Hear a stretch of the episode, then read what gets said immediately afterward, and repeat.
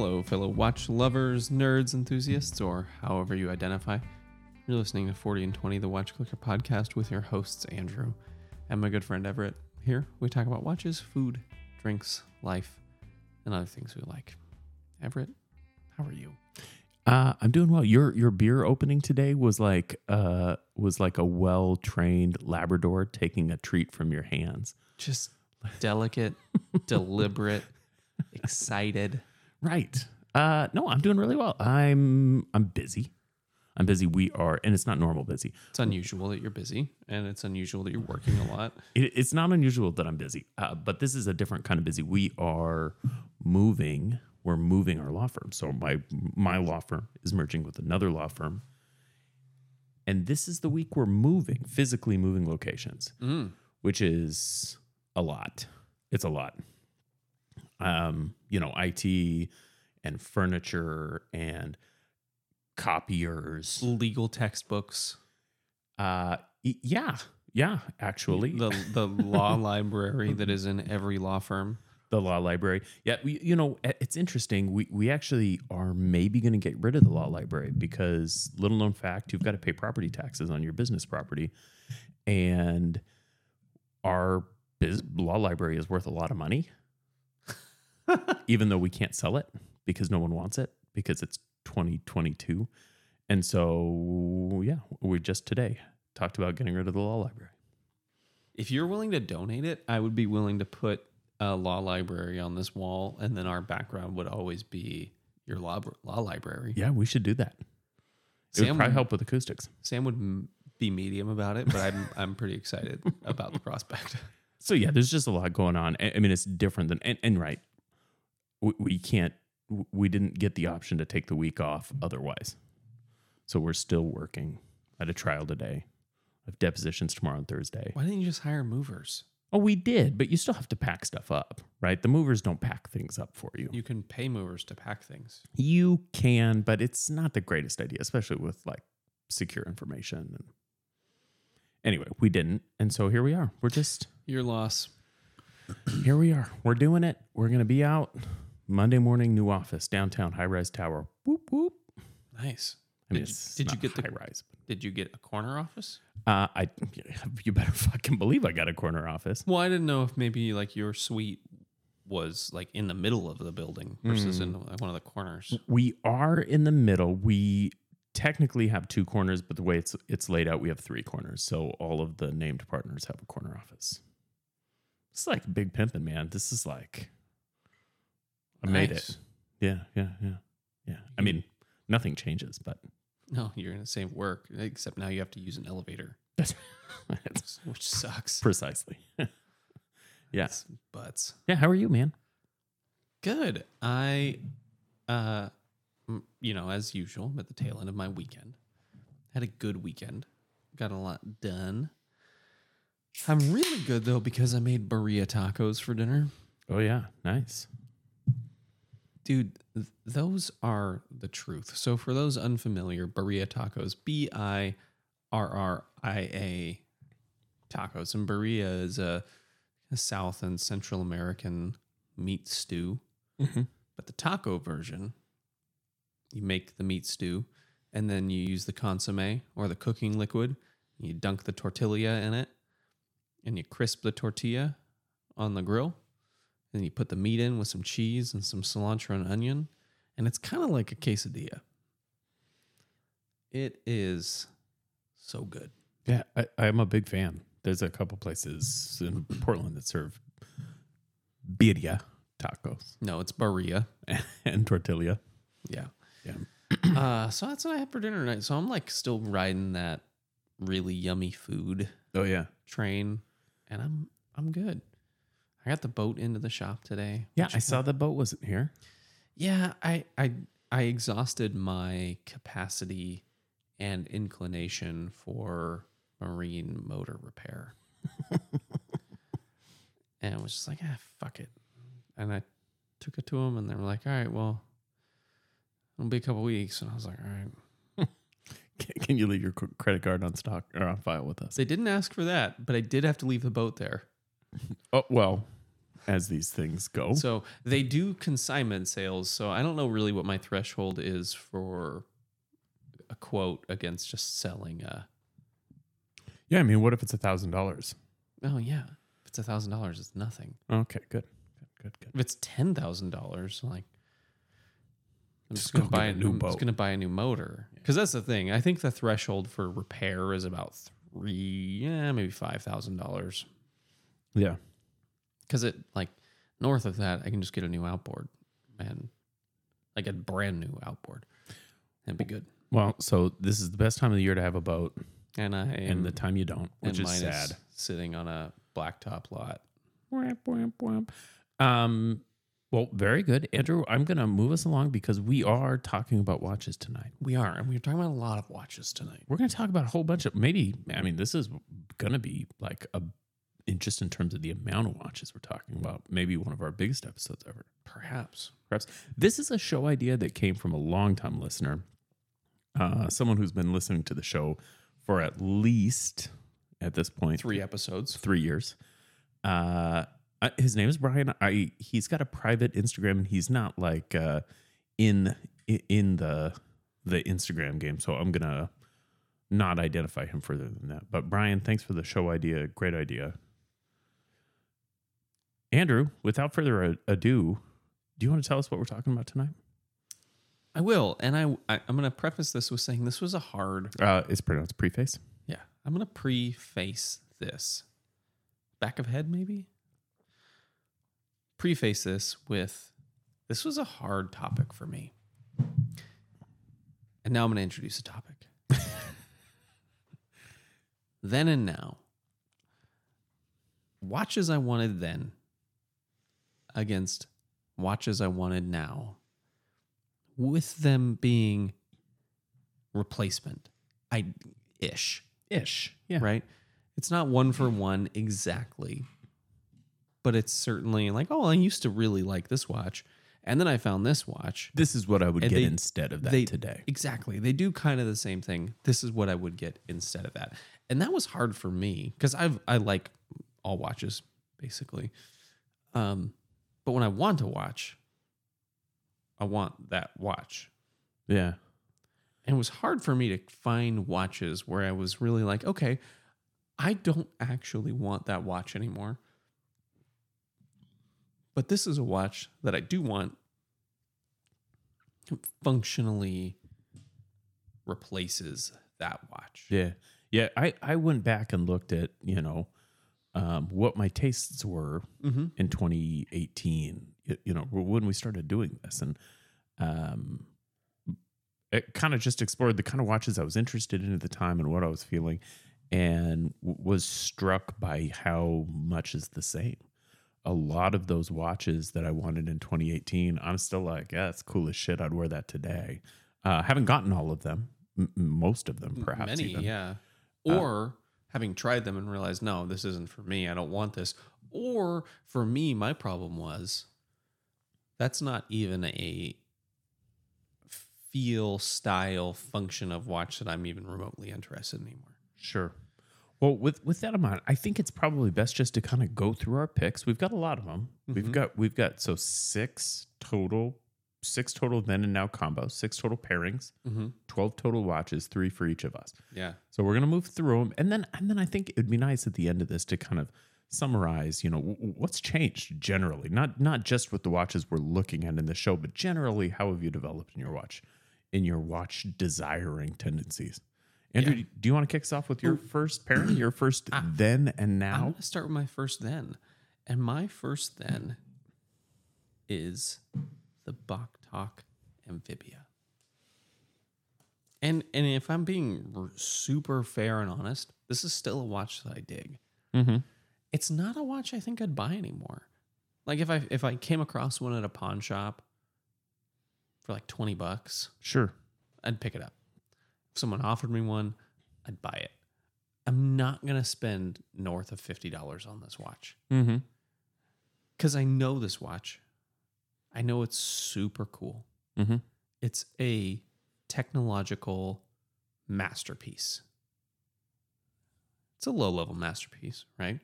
We're not talking, you know, one of the high artist masterpieces, but we're talking something really cool. Well, well, what's your what's your now? It's. But, but was, I want to talk about this because it's a cool Well, watch. well, let's So, compare them okay. after the fact. I want to know your now. I want to know both watches so I have My- context. So my now is the Doxa 300T. Aha. Aha. Well, so that's interesting. Did you find that most of your now watches were more money than your then watches? Yes. I don't think it's true for my selections today, but I did find, generally speaking, as I thought about this, my, my tastes have gotten more expensive, which I think is to be expected. I think that, that we talk about that in this hobby quite a bit. Mm-hmm. Uh, so, so two very different, but also pretty similar watches. Super similar watches. Very vintage feeling, right? Mhm. They have not changed since their introduction. Did you say 300T? Yeah. Yeah. The the Caribbean, if you're super I, I, rem- I remember this. We talked about this watch recently. Yeah, it is. Um, it's not a watch I ever thought that I was gonna want, and I've spent some time looking at it, and it's a watch that I want. But both both of them do the same thing, right? They're prospect, vintage, classically styled divers. Totally, that 60s, 70s kind of look. Both have It- tonneau cases. They're both they're unchanged. Well, I guess the Vostok, depending on the case. The, But the, the 090 is the is what I wanted, which is that tonneau barrel-y, the same as the Doxa case. Mhm. They're they're contemporaries in that they were introduced at about the same time rel- relatively, yeah. and have never changed. you know, technology advances. The Vostok has not. The Doxa has, but Eh, eh, mm. ish. ish. And for me, it's not the money that makes the Doxa more attractive to me.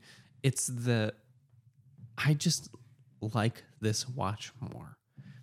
It's not as quirky. It's not as weird. And and maybe my the change is like part of the charm of the Vostok is that it's Soviet Mm-hmm. and quirky. It's kind of broken from the moment you get it, but it still works. uh, and, and there's plenty of other vintage inspired, or not even, yeah, vintage inspired dive watches out there, but none of them have quite the same heritage as Doxa or even Vostok. Yeah. in that the the lineage is unchanged right? This is pure bloodlines from the beginning Well, Doxa maybe maybe not quite as much. Certainly Vostok, but well, both of them have their stories. so yeah. i mean it's it's there i mean and there's you know there's there's bumps in the road and hiccups but none come to mind that are quite the same yeah. and they do very much the same thing but mine now is the 300t to fill that 70s feel diver void Sure. I, I like that. I think that's a bit more on the nose than most of my picks are. Um, I, I really appreciate it for that actually, because it's really sort of uh, it, it, on the nose is the word that is the phrase that's coming back to me. Uh, I, and and actually, I'll just say not, not to critique your your selections uh, because that's not my intent here. The nice thing about those two watches is to the extent that you can get your Doxa 300T at some point, you can happily have both of them for for almost Yes. nothing. If you start with the 300T, you can have both of those for almost nothing. Uh, of note, though, when I was I was thinking about this episode, I went to AM Diver, who does did custom scuba dudes. They still do all. That's where I bought my scuba dude. they still do all Vostok cases, and they don't have any scuba dudes. They're just the AM diver dials at this point. Just AM Diver dials. Yeah. Well, and, and you can still buy. I mean, you can still buy Vostok. So m- merit on eBay. But yeah, that's interesting. Or on Amazon. You I can still get them, but um, the scuba dude that I liked was the black dial with the big orange scuba dude. It's a little bit harder to find. Still hundred bucks. So I'm gonna more than I'm willing to pay. I'm gonna go. I'm gonna do my first one, and, and I'm gonna go out of order because I wanna I wanna disorient you. Mm-hmm. You would do that. Uh, I'm gonna start with my then pick, Mm, of course you would. Scurfa Diver One. Okay. And without saying anything about that, I'm going to give you my now pick the Marathon Pilot Navigator. Now, when you first saw this pick, Andrew, you objected. I still I continue to object because one goes under the water, one goes in the sky. It is inherently not a one for one then and now. So let me explain my thinking. It's like I used to like the Camry, but now I like the Raptor. I used to want a Camry, but now I want to. Now I want a dual outboard uh, ski boat. Uh, so, so I'll, I'll explain it this way. The as I was getting into collecting, so let's say 2016, 2017, I was really attracted to the Scurfa watch, and, and I still am. Let's be let's be clear. I don't dislike the Scurfa Diver One watch. The D1 is one of my favorite dive watches I've ever worn. Yeah, yeah. It, it, it's it's a great watch. Uh, the the Diver One, kind of the OG. I really like this watch, but the thing that attracted to me, the thing I was attracted about this watch is it's kind of a no nonsense, designed by a diver, made for you know a commercial diver. This is a commercial diving watch. It doesn't have any nonsense to it. It's highly functional, built for harsh environments. Also intended to be beautiful and to wear well. Quartz movement, kind of just a no nonsense, No frills. no frills dive watch made for divers. I that's I think that's the the thing about the Scurfa that I find attractive. Made by a diver for divers, gets used in diving. Uh, Who, a diver who's also like obviously a watch nerd because you don't actually need watches for diving. So that's that's kind of what was the appeal to me for the Scurfa Diver one. Now let's go to the Marathon Pilot Navigator. This was a watch I think that was commissioned for Kelly Air Force Base sometime in the 80s. So Kelly Air Force Base said, "Hey, we need a watch for paratroopers."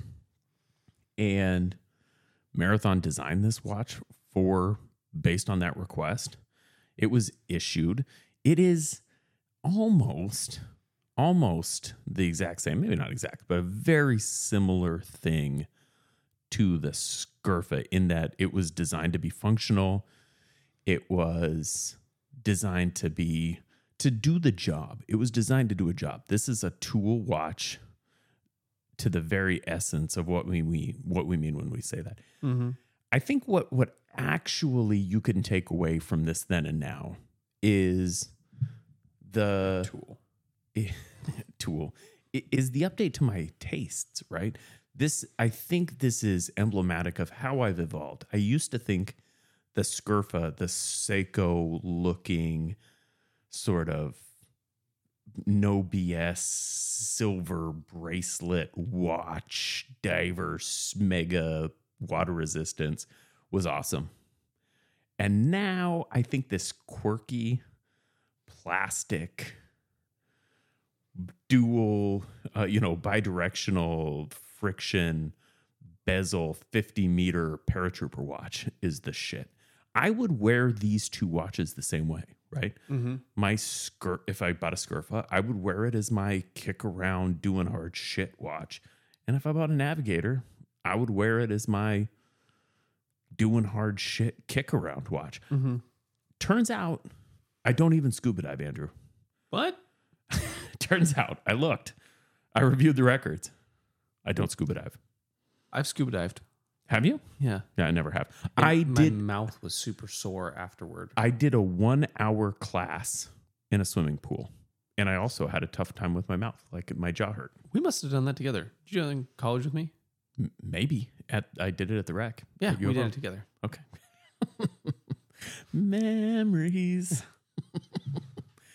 so yeah, look, uh, you, you know, on the one hand, you have Sirius 316L, Mm-hmm. I believe. Which is the shit, right? Like that's the top of the line.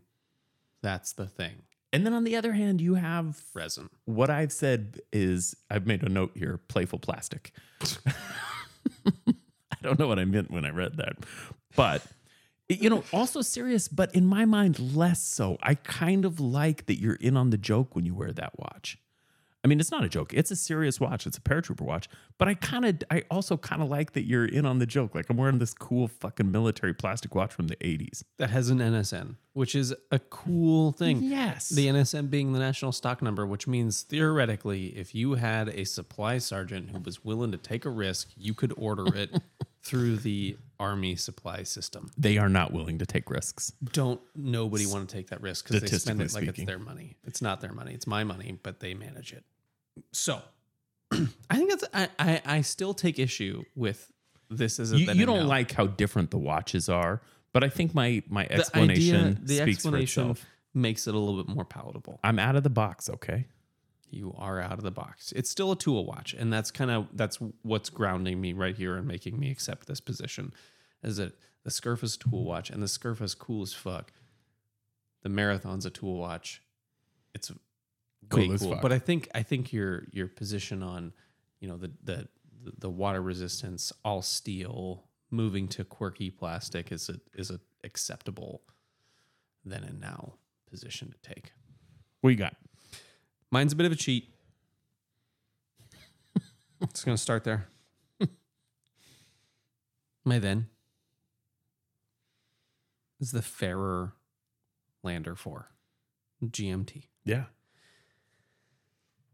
Forehand, no bezel, just a clean GMT. My now? It's the Monta Atlas. Mm. And the I reason, see what you mean by a cheat. the but the reason it's a then and now is because these were two watches that I was kind of stuck between. I it was it was a hard choice because I, I was When you bought your Atlas, when you I were bought the still Atlas, there. Yeah, I was still there. I was in that. What choice do I make? And now, I, over a year later, I'm doing the like. Okay, so I made this transition or this decision. What do I think? And I think I made the right decision Yeah. what and and the big decision the, the decision point for me is the case shape right they're both super boring forehand gmts with a date Mm-hmm. the blue is slightly different color scheme's a little different Yeah. but generally these are the same Yeah, and that Farer Lander four. I mean, let, let's just say for the sake of for the sake of the show, the color on the dial of the Farer Lander four is one of the all time great dial colors in uh, ever Farer's If, color if not just micro brand watches, certainly. Well, if, if not all of watches, certainly micro brand watches. That dial is delicious. Farer's colors are next level. I wish they would figure out a way to temper them because mm-hmm. I don't need a hundred colors. Right, the, in the Lander Four in this iteration, that blue dial with the orange hands is their best execution of color. I think, but so many of their watches have like six colors on them. and That's Sure. too many. Yeah. I, like if I want a Solabs, I want a Solabs. I don't want that in a not Solabs watch. In this is in my mind the iconic Farer watch. The decision point for me was the case. Mhm. The Lander 4 looks like a dress watch. It's got those narrow lugs, got- yeah, really exactly. elegant. Narrow, thin, and whi- which the Atlas also has. It's got great sweeping lines, but the Lander is a dress watch with a fourth hand. And I wanted a sport watch. Mhm. And I still to this day want a sport watch. All because all of your watches are sport watch. We know that to be true. Because that's what I want. That's the feel that I want. that's what I like. And the more boring, the more better. So give me the same case, scaled in different sizes, black or white, and an occasional blue. But this was th- this is a then and now choice where it could easily go the other way. Yeah, well, I don't. I mean, this isn't the this isn't the like clear price differentiation. You know, it's not. I mean, there is a difference in five hundred bucks more. I mean, I, I paid more money to get But but really, you, you I mean, the, there's no nothing against the Lander Four, right? It's not a cheap watch. It's not inexpensive. Like this is a fantastic watch. So this is actually a physical evolution of your tastes, which I mm-hmm. appreciate. Yeah. And I, I still very much like Lander 4. And if I ever had like 1500 bucks sitting around, I was like, what do I know what to do with this? The Lander 4 would, would be a choice. I probably wouldn't get the blue. Yeah, Oh yeah, I, I think I'd, I'd go with the, uh, the midnight. all right. It's got a little, little bit more color because I can, I, I don't need it. I can have a little bit of fun in that. But yeah, that was my, that was, that was a, a very real decision point then and now. Then the decision was between the two, and now I'm very satisfied with the Atlas. And and, you you you know kind of know more about what you'd want. Yeah. Yeah. Okay, next up for me. this, Okay. oh, are you not? Are you not done? No, fuck me. I'm done. What's what do you have next, Everett? Steinhart Ocean GMT. This is a watch I really wanted. I can actually remember being in the kitchen of my old house talking to Kim about this watch and saying, you know, I think that this is kind of where I'm at with watches. Uh, this is a GMT watch. Mm-hmm. Uh, yeah, you know, if you look at it, you'll notice some similarities to other famous watches. At, at least, at least one. Um, specifically, the one with the ghosty bezel. I liked. I was, I was just into this watch. Um, not particularly expensive. I think you know, seven fifty, something like that, is where it was at. Um, but I was I was pretty enamored by this watch at the time, and The Ocean One GMT. uh, the Ocean GMT. If you if you Google Ocean GMT Ghost Bezel, you'll see the watch I'm talking about. Um, it's got like a gray, sort of faded tropical bezel. Uh, my now, and this was an easy pick. I knew immediately what it was, what I would get instead. The Christopher Ward Aquitaine C65 GMT. Yeah. Uh, and the, I, I picked these two watches not because it was actually like a decision point or whatever, because I've never really considered buying an Aquitaine, but I did at some point very, very definitely consider buying the Steinhart. And I, frankly, uh, it's one of the watches that I wanted that I realize now I wouldn't have liked. I probably would have sold this watch.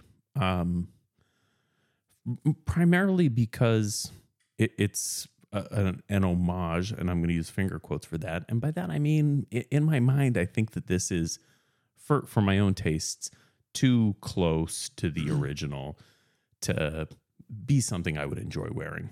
Um, You would have enjoyed it for the moment.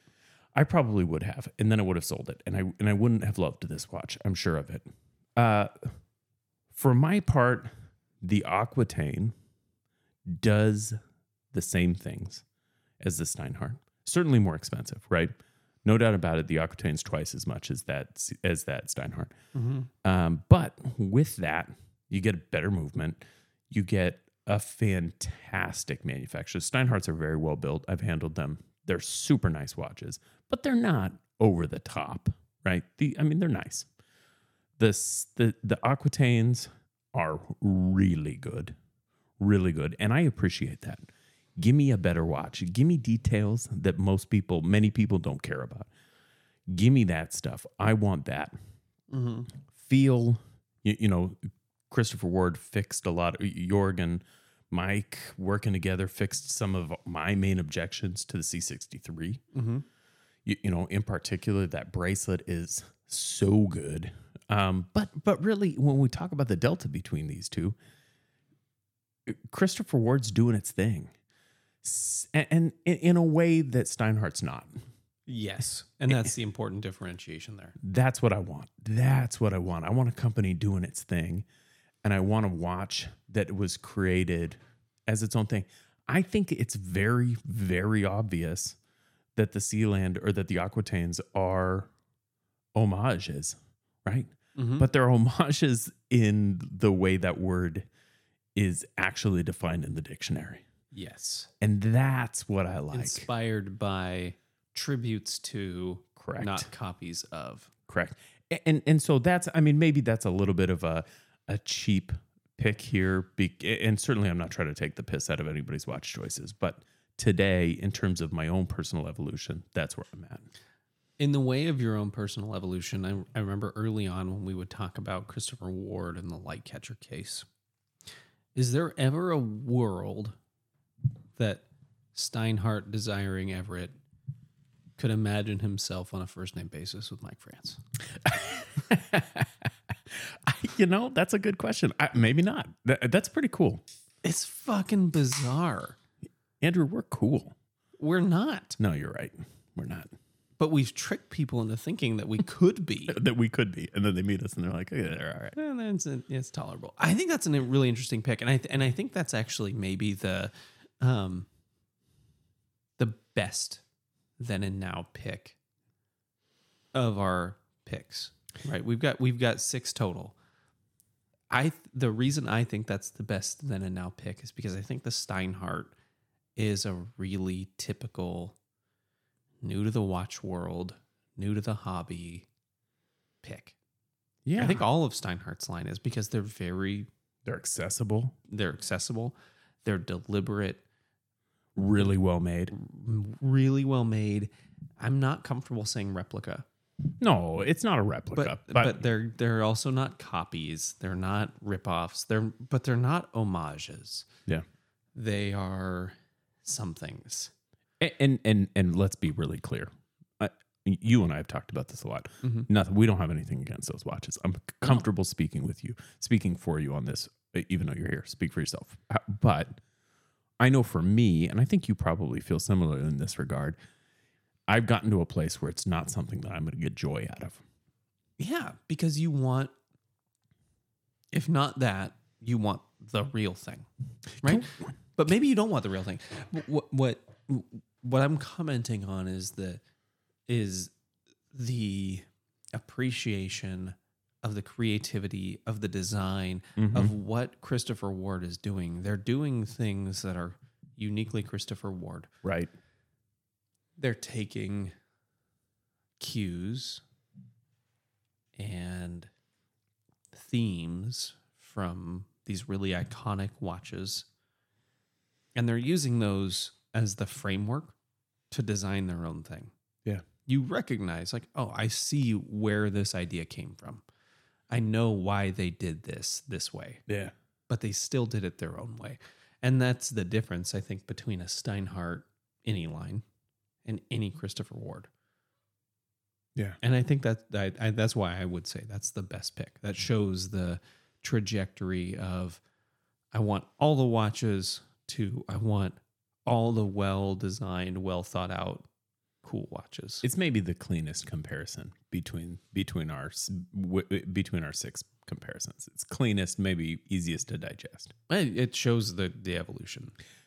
Andrew, can we take a quick, just a quick moment because I've got a call to action for people. Okay.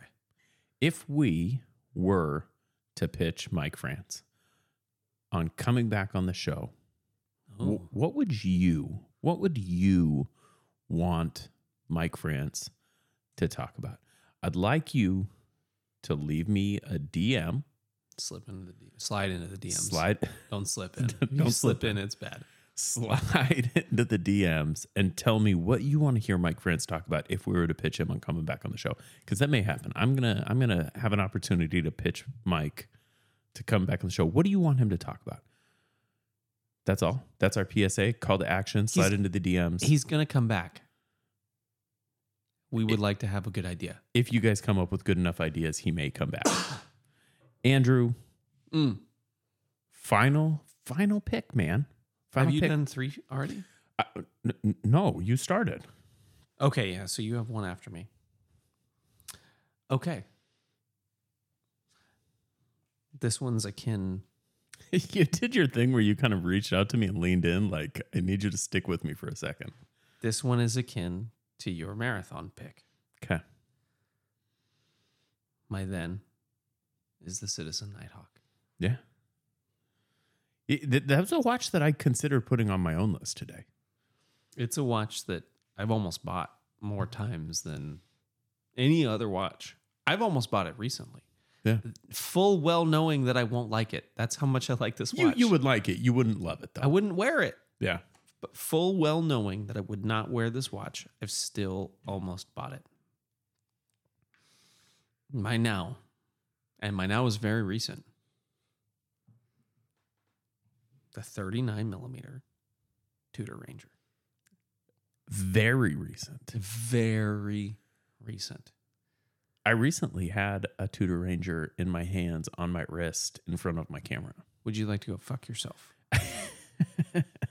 So you live a hundred feet from me, yeah. and you didn't bring it over. The reason I didn't ask to see it is because I knew you were going to be here today, I had to give it back. I only had it for about 48 hours. A- and you live a hundred feet away from me. I know you we work different schedules, Bubba. I'm I'm sorry. I, I, this is maybe an unforgivable thing. so we may talk about the 39 millimeter Tudor Ranger every single episode that we ever do from now to the end of the time. Because I think we're both totally enamored by that watch. Smitten by it, not having not even seen it, Mhm. thanks to uh, you know, a betrayal of Well, so, you know, unspeakable proportions. let me just say things say say, say quickly b- w- w- before before we move into your picks because we need to talk about your picks and why and why you've picked them. Uh, I I had the Tudor. I posted it on Instagram just to sort of tease people. I've got this Tudor in my hands, and you know I get all the typical like, "Did you buy or is it a loaner?" You know, uh, but also I got a lot of Are we in with Tudor that we're getting samples? it- it- I also got a lot of, you know, it seems a little boring to me. It seems like kind of a meh release to me. I got a lot of that kind of thing. And it it makes me, uh, you know, these are people who I know and respect and like. And so I will try to say only nice things about those stupid comments. Let's keep in mind that Tudor's last and most exciting release was blue. It was the color blue. Eh, you know i think that this watch is not supposed to be exciting right this is this is a watch that is defined by not being exciting right Because it's meant to take along on exciting things. that's right this is a watch that's supposed to be simple clean legible and i'll tell you just sneak sneak preview it hit it hit for me i really liked it i didn't get the bracelet which is something that i lament a little bit um, but I really enjoyed that watch, and I and I think it lives up. I think it's great. So your picks, Um, I'm nothing alike, by the way. I'm entering the real estate market. Uh, I'm gonna have a house for sale in about seven days. I'll send everyone the link. These two watches They are not alike. not alike. They are as dissimilar as the Diver One and the Navigator. M- maybe more so. No, certainly not more so. As the Nighthawk is this purpose driven tool watch. Everything watch. It has way more functionality than anyone anyone Yeah. could possibly use. it's a it's the everything watch. It's an Apple Watch. It's a slide rule. It's a GMT. It, It's it's got an alarm. It doesn't have an alarm, it doesn't have an but alarm, But it should. But it could. Eh, yeah, Would you just- wouldn't be surprised No if you- one to find out it had one. It's wildly comfortable. Even for its size, because it's a big watch. it's big. It's very comfortable. Its bracelet is off the hook. It wears big because it has to be.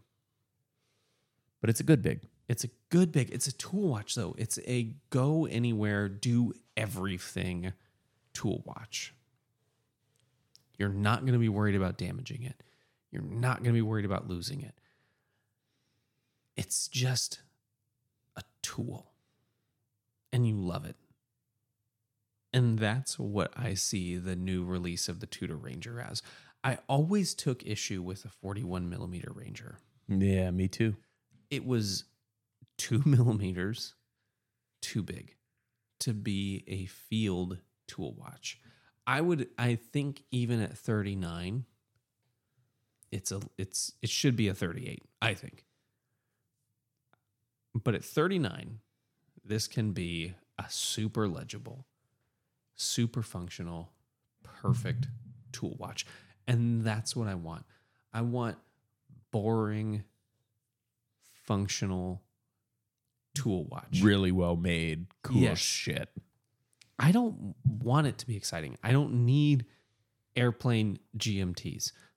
They're cool. I like them. A lot of me wants them. But I don't need them. And when I'm thinking about a watch acquisition, when I'm thinking about a tool watch acquisition, you know, I've I've worn the shit out of my Summiteer. Mm-hmm. A 36 millimeter, no date sport watch. With with with very little on the dial. With nothing. Yeah. just enough to tell the time.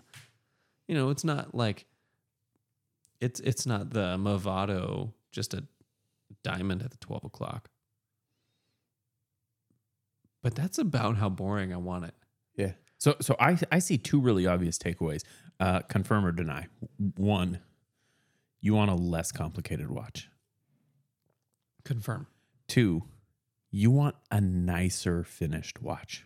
Confirm. Yeah, I I mean that's you, you know you you mentioned that my my uh, Steinhart to Aquitaine was the best comparison. I think this might be the best comparison. I mean, I think that you really are able to draw a lot about a, a lot about your taste of evolution from this from this comparison. Yeah, I, I still love the Nighthawk, and I still love all the shit that the Nighthawk comes with. It's an Apple Watch. But I want it to be boring. When people are, uh, oh, it's a kind of boring. No, that's what, that's the best That's part what of it it. is. We don't need Easter on every watch. Yeah. I understand the trend for Easter colors right now. I get that it's there. Uh-huh. I don't understand it in that I why, but I get that people like it. No, give me black. I, I could do with not the faux Tina Loom. Yeah, you, you know it, it's. But- Uh, I'm not a huge fan of fauxtina lume, as as you know. Uh, I, I found it to be tasteful and inoffensive. If you put trit on this, like tritium tubes Mm-hmm. on this, and it, I mean, then it'd be a ball. And I think probably ball and Tudor are comparably finished. But Now, I bet Tudor's better finished. I, I was really stunned by the finishing on this watch. hmm. I wish I could have seen it. You, you know, we're talking about we're talking about very very marginal returns, uh, but I, I think uh, yeah, I really like I really like those. but that's picks. my my then and now tool watch is is my my then was the Nighthawk and my now tool watch is the Ranger. And honestly, like I kind of I kind of grappled with what the now is in the tool watch. You know, I'm thinking Pelagos, I'm thinking Ranger, I'm thinking, you know, an Explorer or or a ball even. And I came to the Ranger because it's so perfectly sized. It's it's just it's the one. That's the replacement tool watch for the Nighthawk. final pick. Everett, go. Do me. Uh this was my first this was my first one. So I I you know, like I said as we prepped for this, I kind of went back and looked at I went through my notes as we prepared for the show, like things I'd scribbled out and things I was just things I was interested in in 2018. That was that was actually my starting point, looking through my notes from 2018. And a watch that I saw come up a couple times for myself, the Stowa Marine Classic in the 40 millimeter iteration. Uh you know, 40 and 20 is the name of the podcast. Obviously, when we started it, uh, that was kind of at least where my head was at. And I think you were kind of the same, right? Like, uh, 40, 40 is, is the way. And And in fairness, 40 was kind of the smallest watches you could get at the time. that's right. Yeah. And, and I think that's kind of what we were saying with that, that, that smaller is better at the time, or, or at least something like that. Uh, y- you know, if you, if you don't know what this watch is, you, you can Google it. It's a, it's a marine watch, right? So white dial, uh, heat blue hands. Uh, I can't I can't remember what you call these hands. I think they may be Breguet hands, but um, you, you know this is just a classic marine watch, clean, legible, beautiful, well finished. The Stowas are fantastic, right? Um, and I saw it and I was like, gosh, that's interesting. It keeps coming up. I wouldn't buy that watch today. A hundred percent, I'd never buy this watch. Not not because it's bad, uh, not because there's anything wrong with it, um, but I just know it's not for me. And Because it doesn't have a bracelet. well, well, neither does this. Well, th- this next watch I'm going to pick, I probably wouldn't wear on a bracelet either. But he, here's my now pick: a 1950s Universal Genève Polerouter, 35 millimeters with a micro rotor. That's what I buy instead of the Stowa. Um, more more expensive, but not a ton more expensive. I mean, you can get into a well into a good condition UG Polerouter for under two grand. Um, and, and you know, the Stowas I think are twelve hundred. So I found a 60s edition for 200 bucks. It's got five days left on eBay though. You so. should buy that. Um, I should buy that. So, so, oh yeah, it's gorgeous.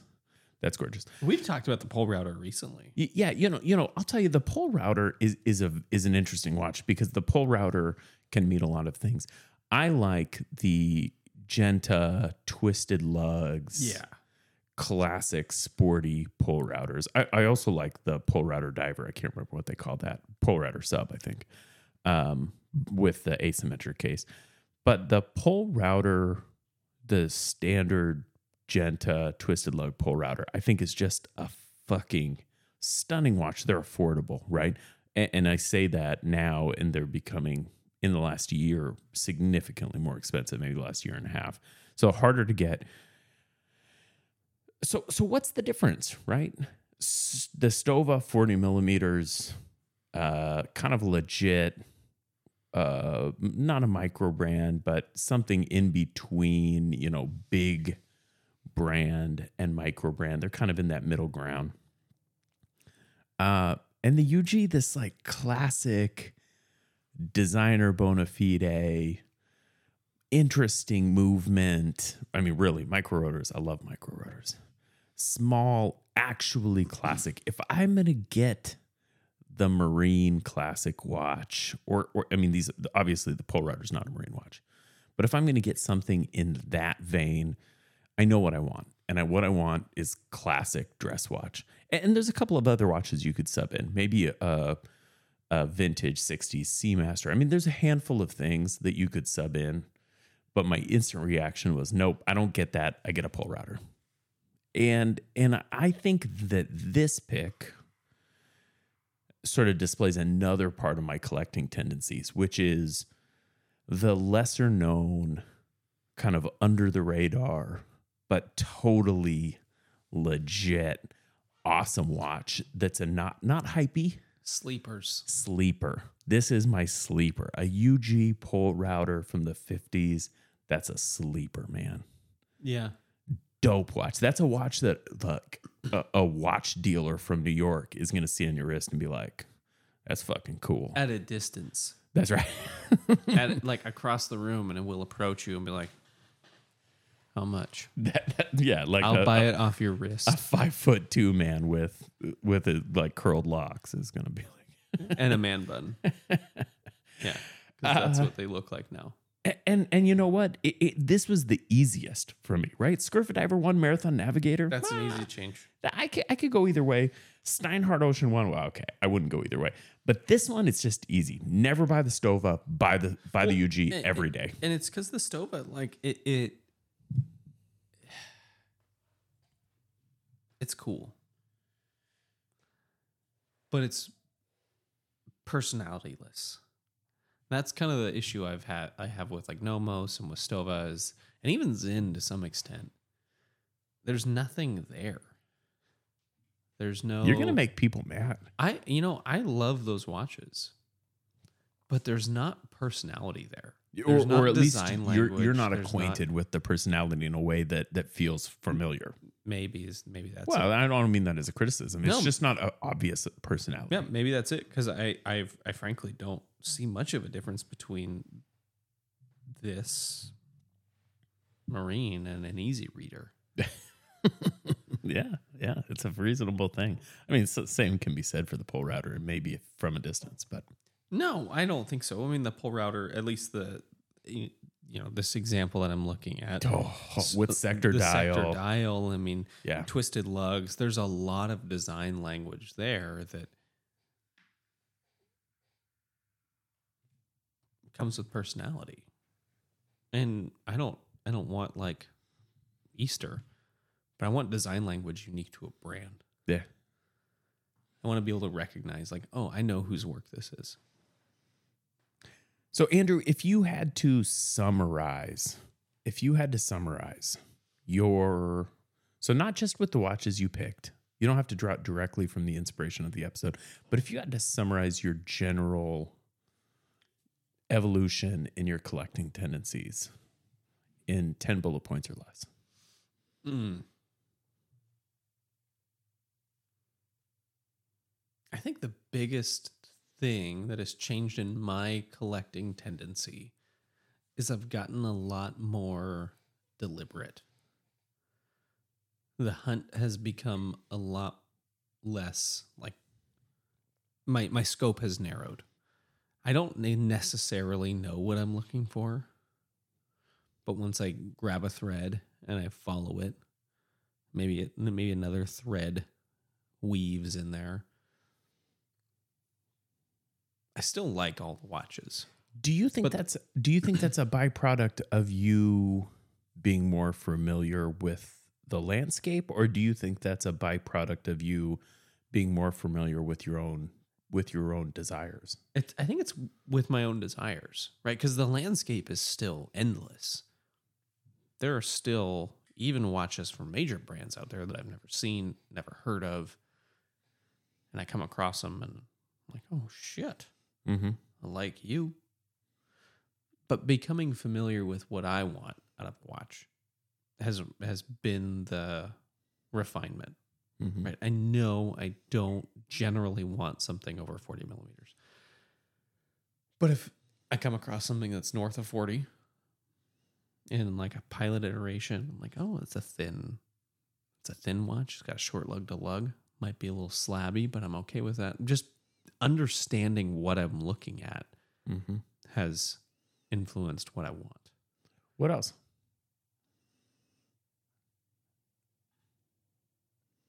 I now also recognize the value of finishing. Mm. That's a big one, right? It's it's Yeah. hard it's hard to understand that. You know, when we started this and we're looking at sub $300 watches, of which there are many, Mm-hmm. and of which many are awesome. When compared to more expensive watches, objectively, the finishing is just not as good. They could have the same movement in them and be a thousand dollars delta between them. And I'm comfortable with that thousand dollar difference. Yeah. Yeah, that's an interesting that's an interesting observation, right? Like w- we now both of us understand some of these hidden values like why would I ever spend that when I can buy this? And we've both gotten to places where we were like, yeah, I get it. Yeah, right. Like, well, even if you if you spec them up side by side, objectively, these are the same watch. A three hand with an SW two hundred. Mm-hmm. Let, let's not even say applied indices. Let's just say painted markers. Right. We're not doing anything special. One's three hundred and from whoever, and one's fifteen hundred and from a brand I know. Right. Because that's a that's important too. Brand brands you know and trust. Like I know their finishing is good. Mm-hmm. I've seen their finishing. I've compared it side by side to watches that are far more expensive and still their finishing comes close. That finishing that the casework is is Yeah. really the the delineation there. That casework, yeah, I agree. yeah. Yeah. That's those are the big lessons learned for me and then and now exercise. I told you 10 points or less. And then right after I said that, I counted my points. I've got 11. I got three. Yeah, but you, yours were all over the place. Uh, so one, obviously for me, I'm comfortable with more money, which is not to say all the watches I want are more money. In fact, going through my list today, the C65, obviously more money than the Steinhart, but the Stowa and the and the UG maybe about the same, a little bit more for a UG probably. The probably. Was on and off my list. Today is now. yeah, like it's not that I need to spend more money. It's just it's just that it. But but generally speaking, my tastes have trended up. Uh, quirkier designs. Mm-hmm. I'm I'm more comfortable with the way I want watches to be weird than I was. Um, I like very classic designs, especially underappreciated ones. Sizing I've changed. I, I like big watches and I like small watches. I like small watches really, and, and I and I like big watches today. I'm wearing a 43 millimeter white label Seiko diver today. Shrouded case. Like I just a fucking fucking love it. Um, I want nicer shit, man. I want nicer movements. I want nicer finishing. I want nicer shit. Uh, I know I want tapered bracelets, and I won't buy bracelets that are not tapered. That's a weird one. No, Uh, that's an important thing. Not into homages. Less into GMT, more into chronographs. Mm, I find myself way less into chronographs and far more into no bezel GMTs. Yeah, interesting. Uh, more into cool movements. I- I've always kind of liked cool movements, but I'm even more into cool movements. And then finally, more into brand heritage than I ever imagined I'd be. After I- we've had an entire episode talking shit on it. Yes, yeah. I, I'm. I'm just. I can just admit that I'm more into it. I want that. And that's it. That was my 11 points. I, I think the the brand heritage. Our episode was on does it make it more valuable? Like, do you get to charge more more money because your brand is older? I stand by our position that you don't, you shouldn't get to charge more money just because your brand is older. It doesn't make your brand more valuable. It does give you a deeper catalog to draw from. It's cool as shit to have an unchanged pilot's watch that's 70 years old. That the only thing updated is the technology fueling it. Better finishing, better movements. hmm You know, Doxa is the same way. I talk shit on Doxa a lot. Doxa has a watch Yeah. and they've made a brand around it with a deep catalog. Yeah. Yeah. It's cool as shit. Yeah, and there, you know, the Jenny family, I think, is is making a run at making that brand bigger. But yeah, it's a good point. It's cool as shit because they they have a thing works and they're working it. And that's where brand heritage is value to me, valuable to me. Yeah, It's even valuable in zombie brands. like Doxa. Yeah. Well, uh, or, you know, take your pick of zombies, you know, where they get access to this deep catalog of cool shit to bring forward to update and to innovate with, but still retain that coolness. Yeah. So, Did Just- we do it? Did we do it? no, we never have. We never did it. But I think we're gonna stop talking about it anyway. We did our very best. Andrew, it, it's your obligation every week to bring another thing that you're into right now. And I trust you've done so this week. What do you got? I didn't come prepared. So my other thing this week is something that I've been I've used I mean I've only had it for a year or so, a hot tub. Fuck. I want a hot tub. So I, never in my wildest dreams could imagine myself buying a hot tub. They're expensive, they're hard to maintain. They take up space. True, true, true. False, false, true. Okay. sure. They're cheap when you buy a house that has one. Even when you, uh, they're but their maintenance cost. So the the upfront expense is there, yes, except actual cost of maintaining and difficulty of maintaining.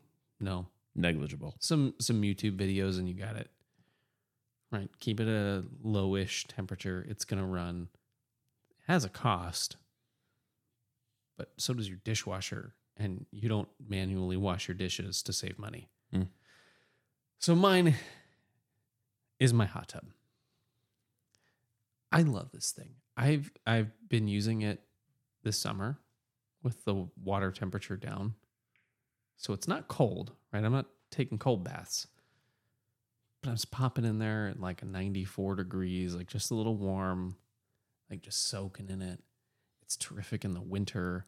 Sitting on the jets, I'm telling you, like all the n- normal aches that I had just ooze away. It's the most relaxing thing. The kids love it. It's like a perfect short date night activity. Like, hey, just let's let's go sit in the hot tub for 90 seconds, 30 two minutes. minutes. at most. yeah. Well, yeah, two minutes. That that that's about my thirty minutes. The Jets are on a thirty minute timer. You're getting a little graphic. I'm just going to be honest. You're So- getting a little graphic. So, I I, I was looking at our hot tub because our hot tub was bought by the previous owners of our house Hmm. and clearly secondhand. And it was, and, and I say that now because I was looking at some things like to do some personal maintenance on it, and I was like, oh, that's broken, but fixed with bubble gum and paper clips. this hot tub's clearly older than our house. Yes. So I was like, oh, look at the prices of hot tubs. It's behind an email wall to get this brand of hot tub pricing, which means you have to sign up for their newsletter to have access to their pricing. And at the top of their list was a $20,000 hot tub. And I was like, I'm totally cool with my fucked up hot tub. God damn. I get down to my I get down to my model. I'm like, oh, 5,000. Okay. Like, that's. Oh, whoa. Just the enjoyment I've gotten out of a year and a half of a hot tub made me emotionally acceptable to a $5,000 price tag. Yeah. If if that's not the selling point of if you have space for it, you will enjoy a hot tub. And five thousand dollars will be like a shoulder shrug. That should be it. And used is an option. You can buy used hot tubs. Yes. I've enjoyed my hot tub so much that five thousand dollar price tag Brand new. prompted me to not bat an eye. Yeah. That's my other thing. Did you buy another hot tub? No, I did not buy a new hot tub. um, but my other thing is just how much I love my fucking hot tub year round. I love your hot tub too. Yeah, I use it. everyone loves my hot tub. Yeah. My wife has girls' nights at the house where they just all come and sit in the hot tub. It's a big hot tub. I dig it. It's a five-person hot tub. The nice thing about this model, and it's uh, so the model I have is a um, it's a Sundance. Why can't I see the model?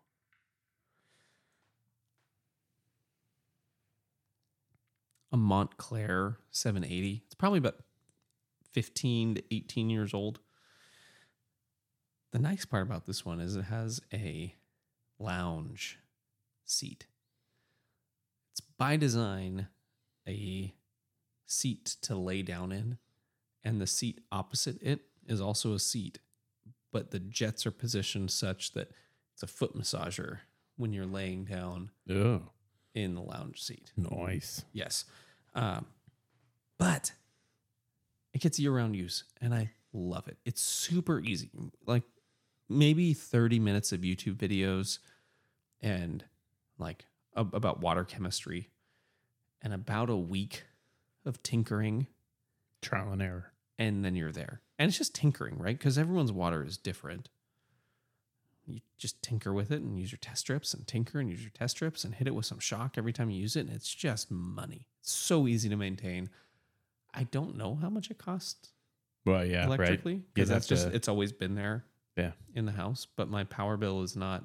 It's less than it was in my old house. So, you know, that's a thing.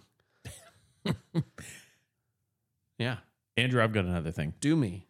I I picked up about a week and a half ago. I picked up a small set of Dog. I, well, my other th- so I got a dog. That's not my other thing. uh, my dog's name is Larry. He's amazing. I forgot you had him. He scared the shit out of me when it went to your house the other day. If you DM me, I'll shoot you pics and you will love it. Larry's fantastic, but not my other thing. No, uh, about a week and a half ago, I was looking for something to do with the kids that wouldn't be super expensive and be kind of quick. And um, we've got within two miles of us, Andrew, within a mile of us, we've got, or maybe a mile and a half, we've got two disc golf courses. And if you, if you, They're both 18 holes, right? One of them's nine. If you expand the radius just a little bit further, we've got like 10 disc golf courses within, you know, maybe 20 miles. Yeah. And uh, I've never played disc golf. That's not true. I played once. I played it with you. I played with Brian and Tommy, and I was there. Yeah. yes, we- yeah. yes. Uh, and I had only ever played once, and and uh, you know, it's fine. It was fun. It's fun. I know how to throw a frisbee. Did you buy discs? I have now bought three sets of discs, three bags, Yeah, you did. and I'm playing disc golf, man. I have been so I'm not good. In fact, I'm the opposite of good. There's this app that I'm using called UDisc, and if you look at the scores for the course I play the most for the week, it's like 70 scores that have been entered in the last week, and I make up like eight of the last 10 scores, and I don't have anything above that. The yeah, right, so I'm I'm doing It's mostly transients that play at that course too. and they're good, good transients. Uh, I uh, I'm having a blast. So I, I've talked about this on the show, but I run. I run every day. I never miss a day. Even when you had COVID. Even when I had COVID, I ran every single day. I I have not missed a day of running since Your October since October first. And before that, I'd run three and a half years in a row without taking a day off. So I, I injured my knee. I didn't run. And and you know, I'm like on something like five years of running without missing a day, except for when I had a torn meniscus. So I run. Uh, I when you had surgery for your torn meniscus, because it wasn't just Right. That's right. Uh, uh, you know, questionable decisions aside, um, I've been running while playing disc golf, and it takes me about a half hour to play 18 holes, maybe 35 minutes. And I'm basically running the entire time. Uh, I'm just loving it. Like, I, I think so. Disc golf is cheap, it, it's not expensive. Most courses are free. Some courses have a very small fee um, but just go to the free ones. Discs are cheap. Go to Play It Again Sports or something. You can get a full. because tons of people pick up disc golf and they buy the full kit and they're like, this is actually really stupid hippie shit. I'm not going to continue to do it. You you may not need a bag if you don't want one. You should get a Um, bag because you need, should, You and I have a- probably three discs. And, and I have a bag, um, but I don't. When I run, I don't carry the bag. Uh, I'm just loving it, man. I, I think it's super fun. when you run, are you just taking one disc? I take two. Okay. Yeah, You're playing a putter and a driver. a putter and a mid range. Okay. Yeah, so so it's it's different. I didn't really know what to expect, and and I've learned a bunch about this in a week and a half. But I didn't really know what to expect. There's different discs; they go different distances, they have different shapes, And weights and and some of them go left, some of them go right. You know, you have overstable and understable. There's some jargon that's a little bit of a pain in the ass to sort through. Lots of jargon, like any sport. There's lots of jargon. that wants to legitimize itself by seeming cooler than it is. Right. well, maybe. Yeah, yeah. That's a cynical way to talk about that. But yes, that's maybe not untrue. Uh, but once you kind of get through that initial, like, and it doesn't take very long, uh, man, I am loving it. I have played in a week and a half, I've played, think, 10 rounds. Um, and it's like this, there's no pressure. It's not, you know, it's not like golf where you've spent 80 bucks plus, you know, another 40 on balls and 30 on a cart and beer. Uh, it's super low pressure. It's enjoyable. You're outside, you're exercising. You also can't drink on disc golf courses because they're, at least in Eugene, all on Parks property. Vodka, Nalgene, go. Uh, if you want, I want silver bullets. if you want, Silver Bullet, Nalgene, go. Uh, Except fair enough. Uh, uh, but I, don't I don't know what to say about it, right? I'm not going to try to talk you into playing disc golf at home, but I think if you have courses, maybe just try it. If you've never tried it, you can play with a frisbee. It's a fun activity. go go go somewhere or go to Amazon and buy something a, a mid range or a putter. One of those two. If you if you just want to have one. Now I will tell you, I have lost a bucket load of discs. I'm losing less. And I think as I move forward, I'll lose less, but I've probably lost about $80 in discs. In a week and a half? The course I play is very heavily wooded. It is. I'm familiar with the course you play. You are very familiar with the course I play as a law enforcement officer.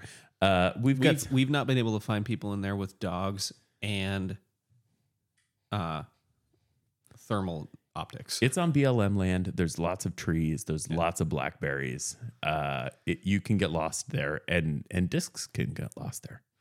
But I think on a more open course, you'd be less likely to lose discs. Anyway, all that to say, not expensive, really fun, super enjoyable. You can do it with kids. I've taken my nine and ten year old, and they had a blast. they were talking mad shit on how good they were too.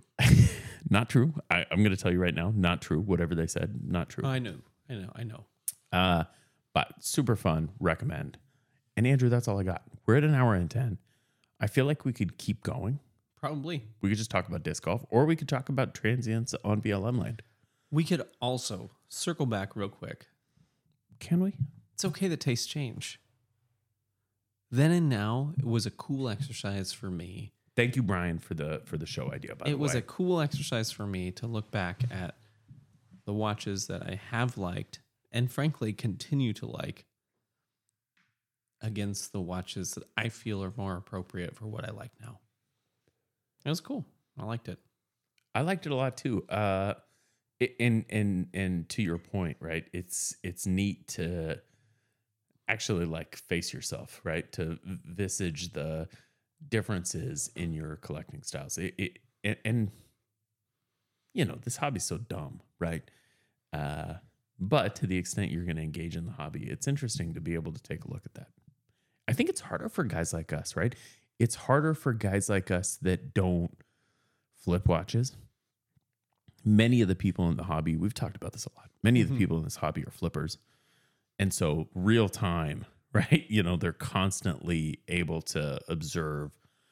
You, you know, we buy very few watches every year. We keep the watches we we liked. Um, Yeah. and and so there was some difficulty, right? It's like, well, I still like all these watches. All the watches I own, I like. I don't buy it until I love it. Right. And then I love it and I'm not parting with it. Yeah. Even watches that I have that I don't particularly love anymore, I'm not parting with because I loved them once. It's that like 80 year old marriage that like I And they're not value they're not valuable enough to The- sell. That's part of it, but it's also like, yeah, I fucking hate this old lady because we married for 90 years, but also, you know, I love her. She- She's my bitch. Yeah, that's my, this is what I got. So, you know, that's what I have. Andrew, anything else you want to add? I don't. Well, I want to I just want to thank you, Andrew, for you should be. For joining me today. Thank you. And I want to thank you at home for joining us for this episode of 40 and 20 the Watch Clicker podcast. Uh, hey, look, if you want to check us out, you can do that at our website, watchclicker.com.